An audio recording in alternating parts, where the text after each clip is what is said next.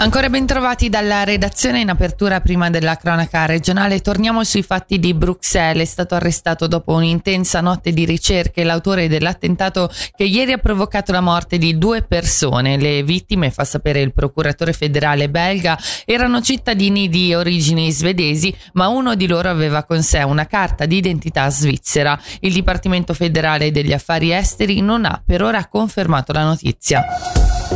Due feriti in un incidente che si è verificato questa mattina all'alba sull'autostrada 2 all'altezza di Preonzo, come riporta Tio, il conducente che viaggiava da Bellinzona in direzione di Biasca ha perso la padronanza del veicolo scontarandosi contro il guardrail.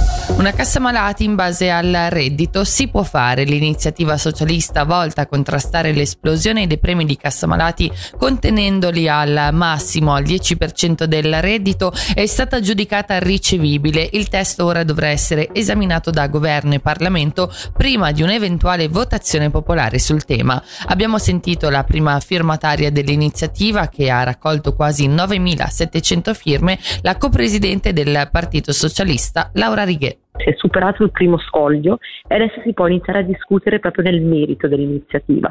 Come Partito Socialista chiediamo che il Consiglio di Stato presenti rapidamente un messaggio che approvi questa iniziativa. Proprio ancora con gli aumenti dei primi cassanati annunciati qualche settimana fa, è più importante che mai agire e aumentare anche i sussidi. Primo passo per arrivare ad una cassa malati unica? Assolutamente sì, questo sarebbe un primo passo verso premi in base al reddito, ma poi ci vuole una cassa malati unica a livello federale.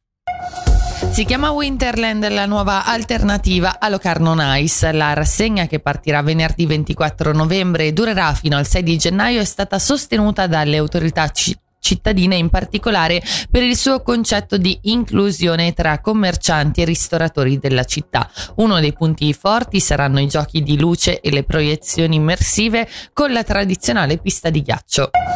Ora le previsioni del tempo, oggi abbastanza soleggiato con temperature massime a 16 gradi.